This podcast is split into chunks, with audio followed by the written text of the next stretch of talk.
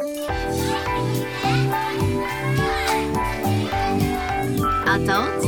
and children can think, Think, create, create, and learn.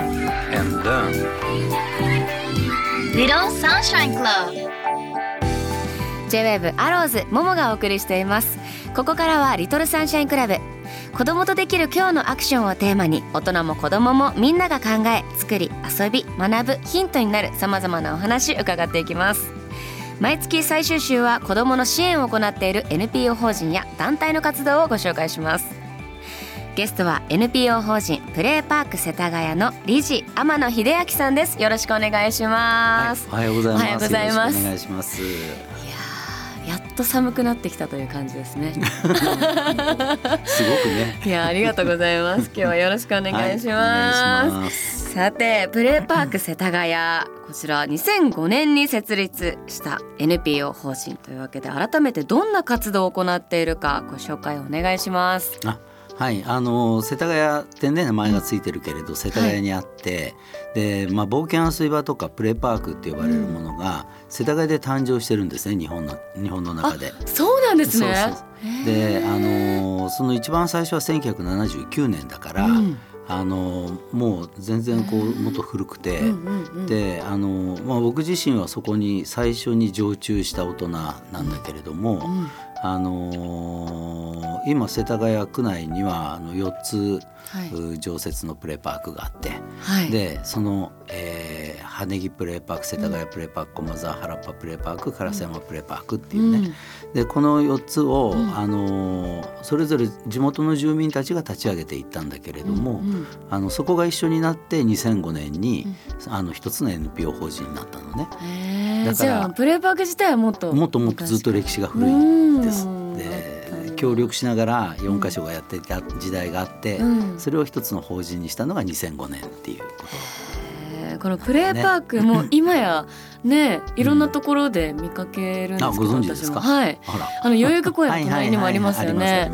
はい。プレーパークっていうもの改めてどんなものなのか、はい、説明すると、はい、あのーまあ多くのその子どもの施設がね、うん。あの大人がなんて言うんだろうなあの失礼から何からまあいろんなものを設定して、うん。それでさあできたよっていう完成形でね、うん。子どもたちにあの、まあ、提供するみたいな感じになってるんだと思うんだけれども、はい。あのまあ、普通の公園でもそうだよね、うん。遊具とか何かを全部こうんう業者が作ったやつがあの置かれて、うん。でそれまでは立ち入り禁止になってて、はい。で完成したところに「はいどうぞ」っていう感じでしょ？はい。でプレパークはあの子供と共に作っては壊し、うん。作っては壊しをしてるので、完成するっていう場があの言葉がないですね。いつもそのプロセスにあるっていうか。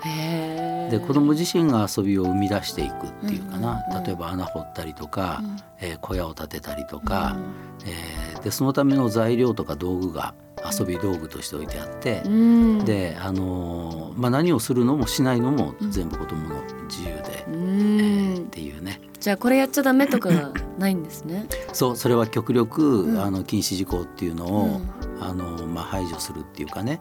だから、まあうん。まあ、これも多くの大人たちがですねやっぱり子供にうん。その、えールールを守らせようと力を、うん。あのかけてるんだけれど、まあ、僕らはあのやっちゃいかんっていうことがあるんだったら、はい。どうやったらそれがやれるようになるのかっていうところに力をかけてきた。うんうんだから子供にはあのルールを守らせるとかっていうことっていうのはあのそれは子供同士の中でうん。考えて決めていけばいいことで、うん。大人が守らせるべきルールっていうのは基本的に置かないっていうふうにねうん。あのしてる。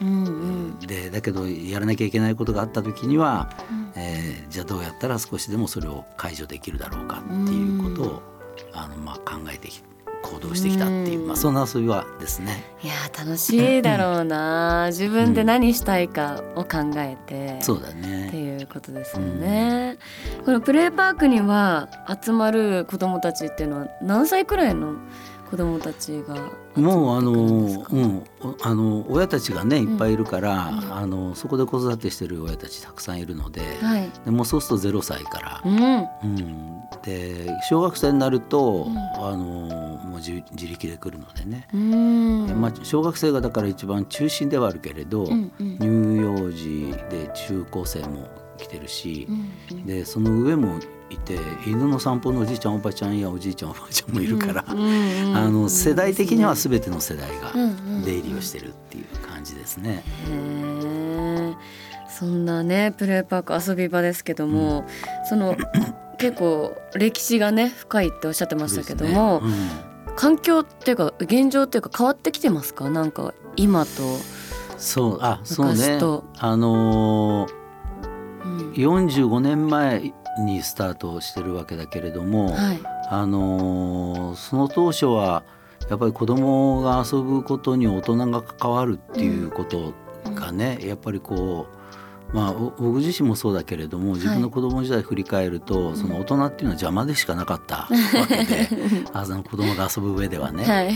でそういう記憶を持ってる人がたくさんいたっていうこともあるだろうけれど、あのー要するになんで大人が書かなきゃいけないの、うんっていうこととかね、うん。で遊ぶなんてほっときゃいいでしょっていうようなのがまあずっとあったし、うん。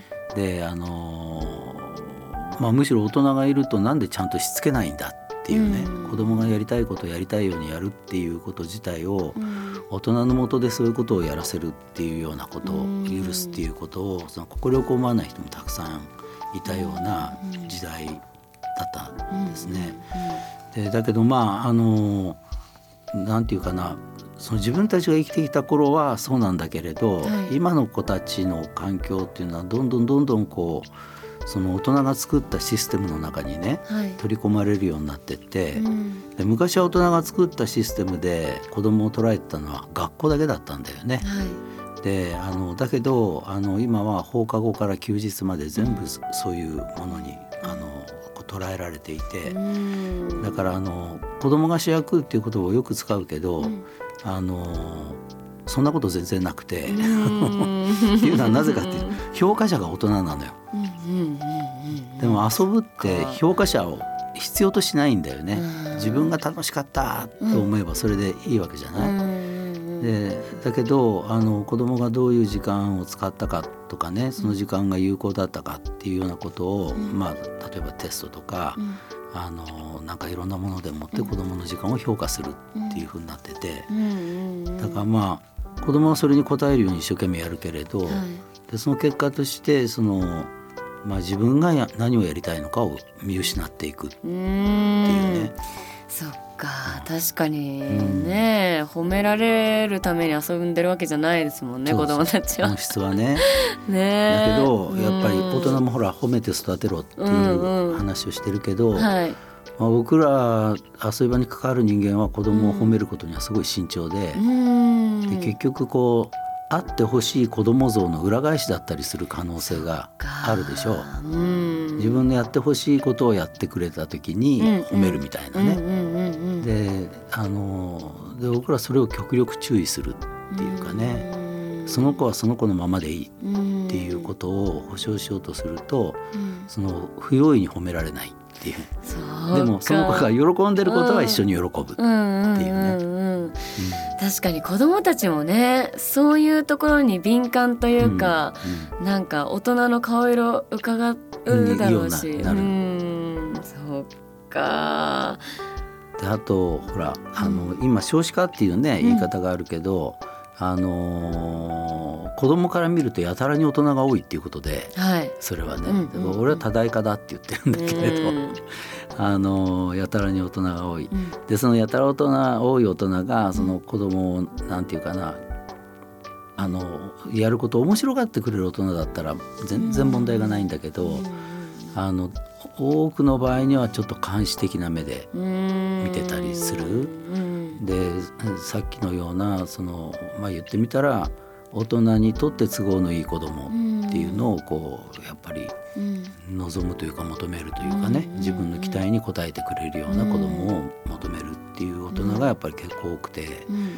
でそうなってくると要するに大人のシステムで捉えられる時間もうん。たっぷり増えたし、は であの大人やたらに増えた大人がねいはい。至る所でそういう目で子供を見るっていうなると、うん。要するに何もしないっていう状況が、うん。あのものすごく子供に対して干渉を強めてるうんんだよね、今はね。か。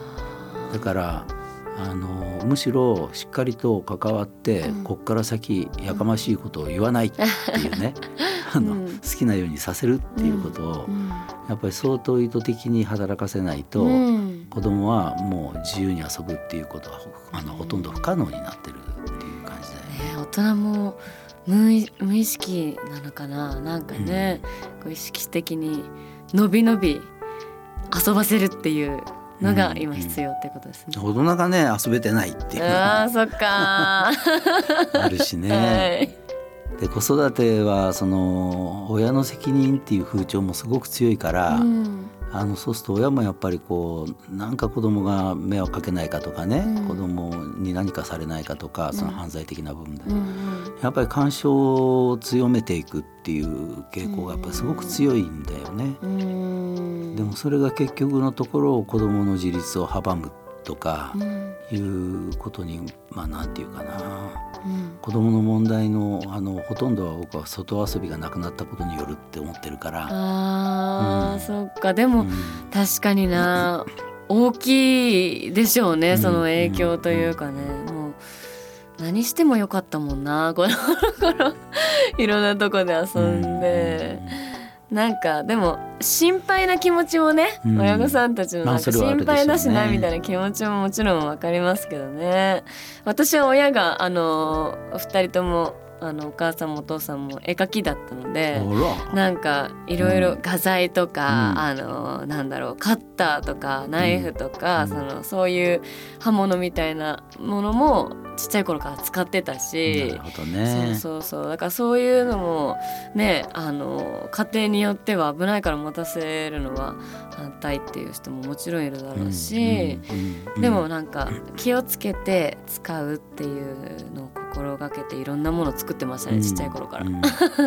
でもそれが楽しかったから、やっぱプレパークで育ってる子は、うん。幼児でも刃物のノコギリとかね、うんうん。あのナイフとかも使ってるので、うんうんだから小学校に上がる前には一通りの道具が使えるようにはなってるんだよね。うん。でだけどおそらく普通に暮らしてると、うん。あのー小学校の高学年になってもナイフはまだ使ったことがない。そうですよっていうねようなねうんだから昔は年が上の子がいろいろ生活体験を持ってたから、うん。小さい子にいろいろ教えられたんだけど、今年が増えても生活体験が変わらないのでだからねあのなんて言うんだろう。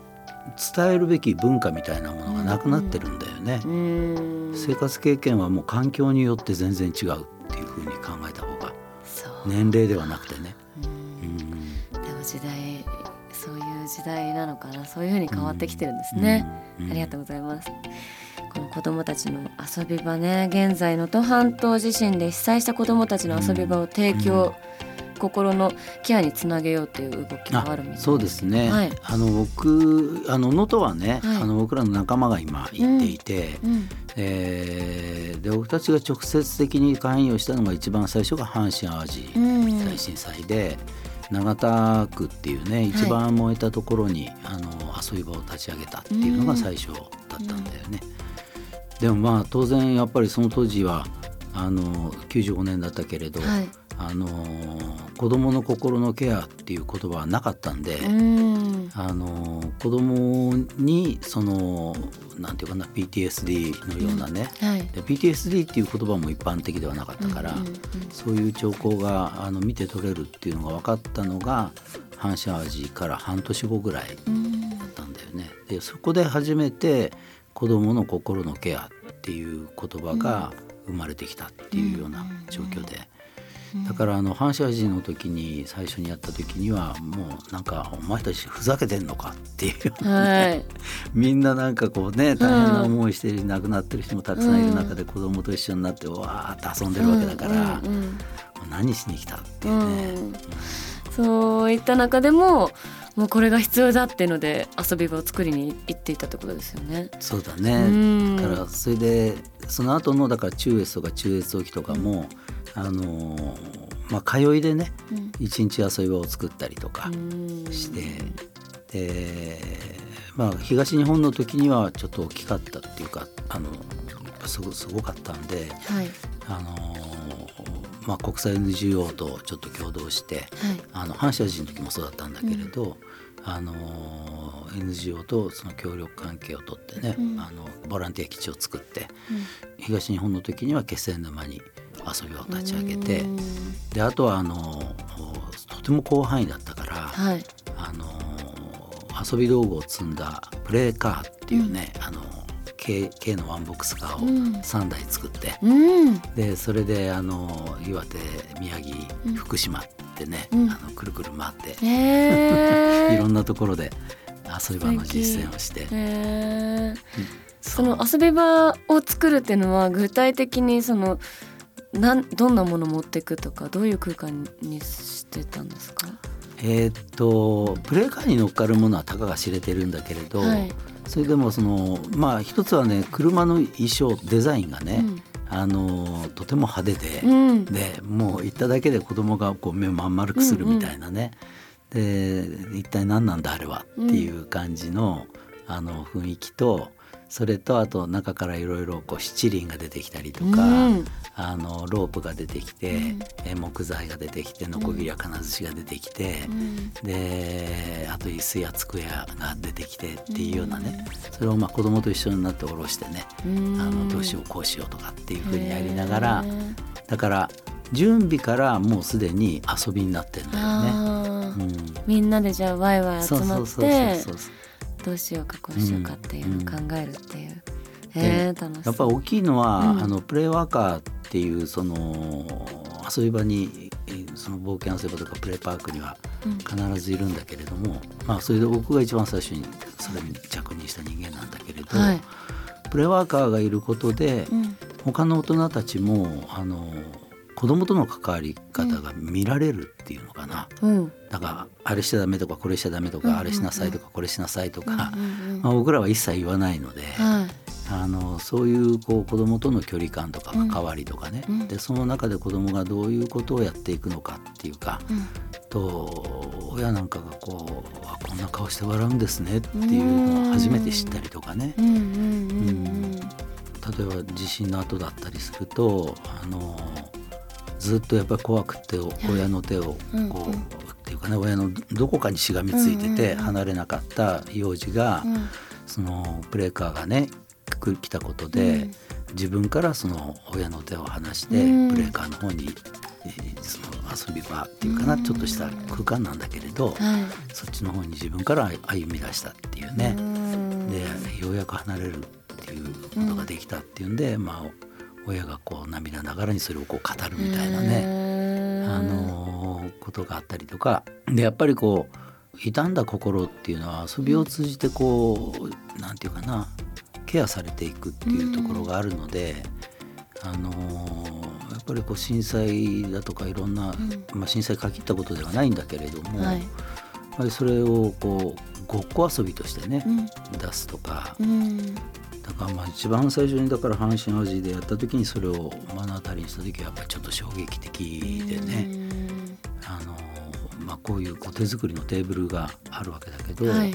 その上に子供がこう3人4人5人との飛び乗って、うん。でみんなで肩こうスクラム組んでね、うん。それで震度1じゃ2じゃ3じゃってうん言って揺らし出すわけね。うん。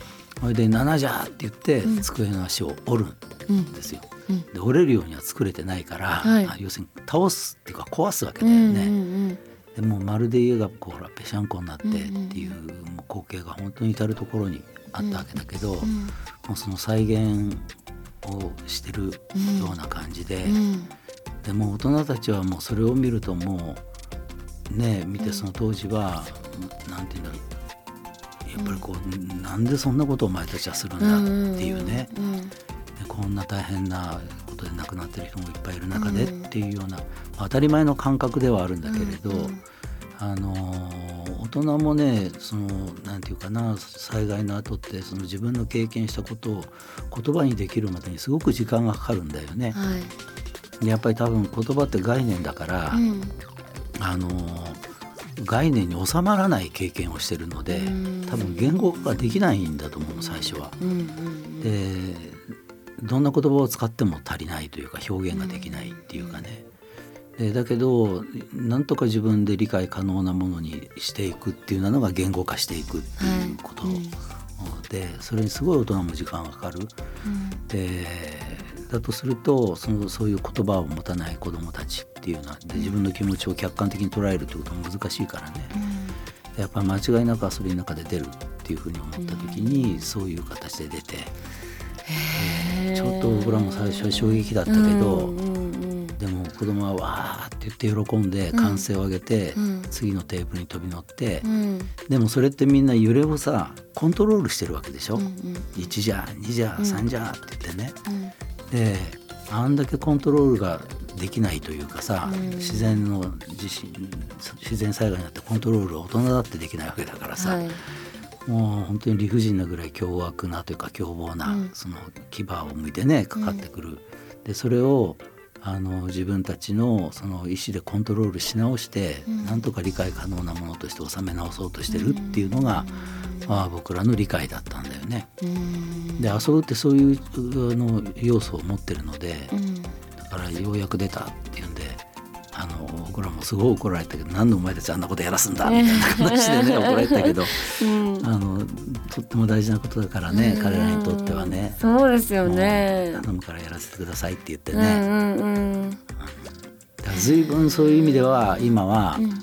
あの例えば東日本大震災の後なんかは、あの僕が知ってる限りだけど5日目に NHK のニュースではい「子どもの心のケア」っていうね、言葉が出てはいで東日本の時にはだから半年後だったのにああ違う阪神・淡路の時はね、だからそういう意味では本当にこう認識が変わったなっていう感じがするよね。じゃあもう大人たちのね意識意識というか、うん。気持ち的にも子どもたちをケアしなきゃ子どもたちの心をねケアしていかなきゃっていうのはあるけどやっぱり何をどうっていうの分かんないですもんね大人たちもね。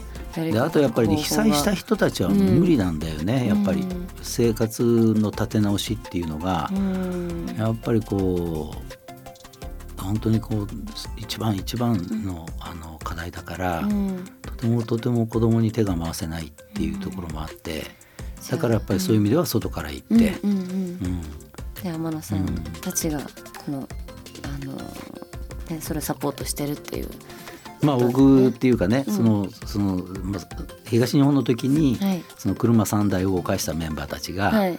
あのプレイワーカーズっていう、うんうんあのチームを組んで、うん。チームというか法人作って、うん。で今そそのメンバーが入ってるから、はい。あのちょっと連絡をね受けてうん。どうやってこっちでまた動けるかっていうのをね、心強いですね。そうそうそう若いのでそういうのが育ってきてるかね もう老体夢中って入る必要ない、いやいやいや。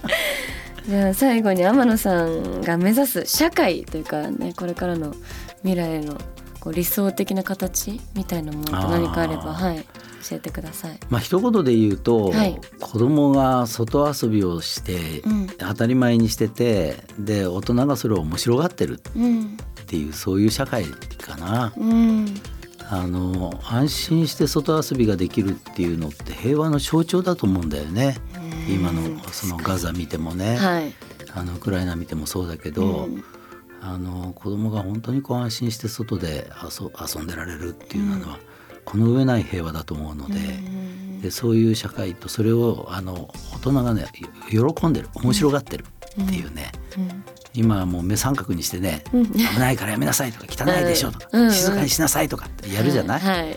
あれ言わないで あの面白いね子供はっていうふうにあのそういうふうに言えると世の中全部が本当に平和になるなっていう幸せになるなっていう気がしますけどうん。ね。それはもう大人たちが意識的にね作ろうとそうそうそう。していかないと。うんいけないですね。そうですね。はい。ありがとうございます、はい。ありがとうございます。リトルサンシャインクラブ今週は NPO 法人プレイパーク世田谷の理事天野秀明さんにお話を伺いました。ありがとうございました、はい。ありがとうございました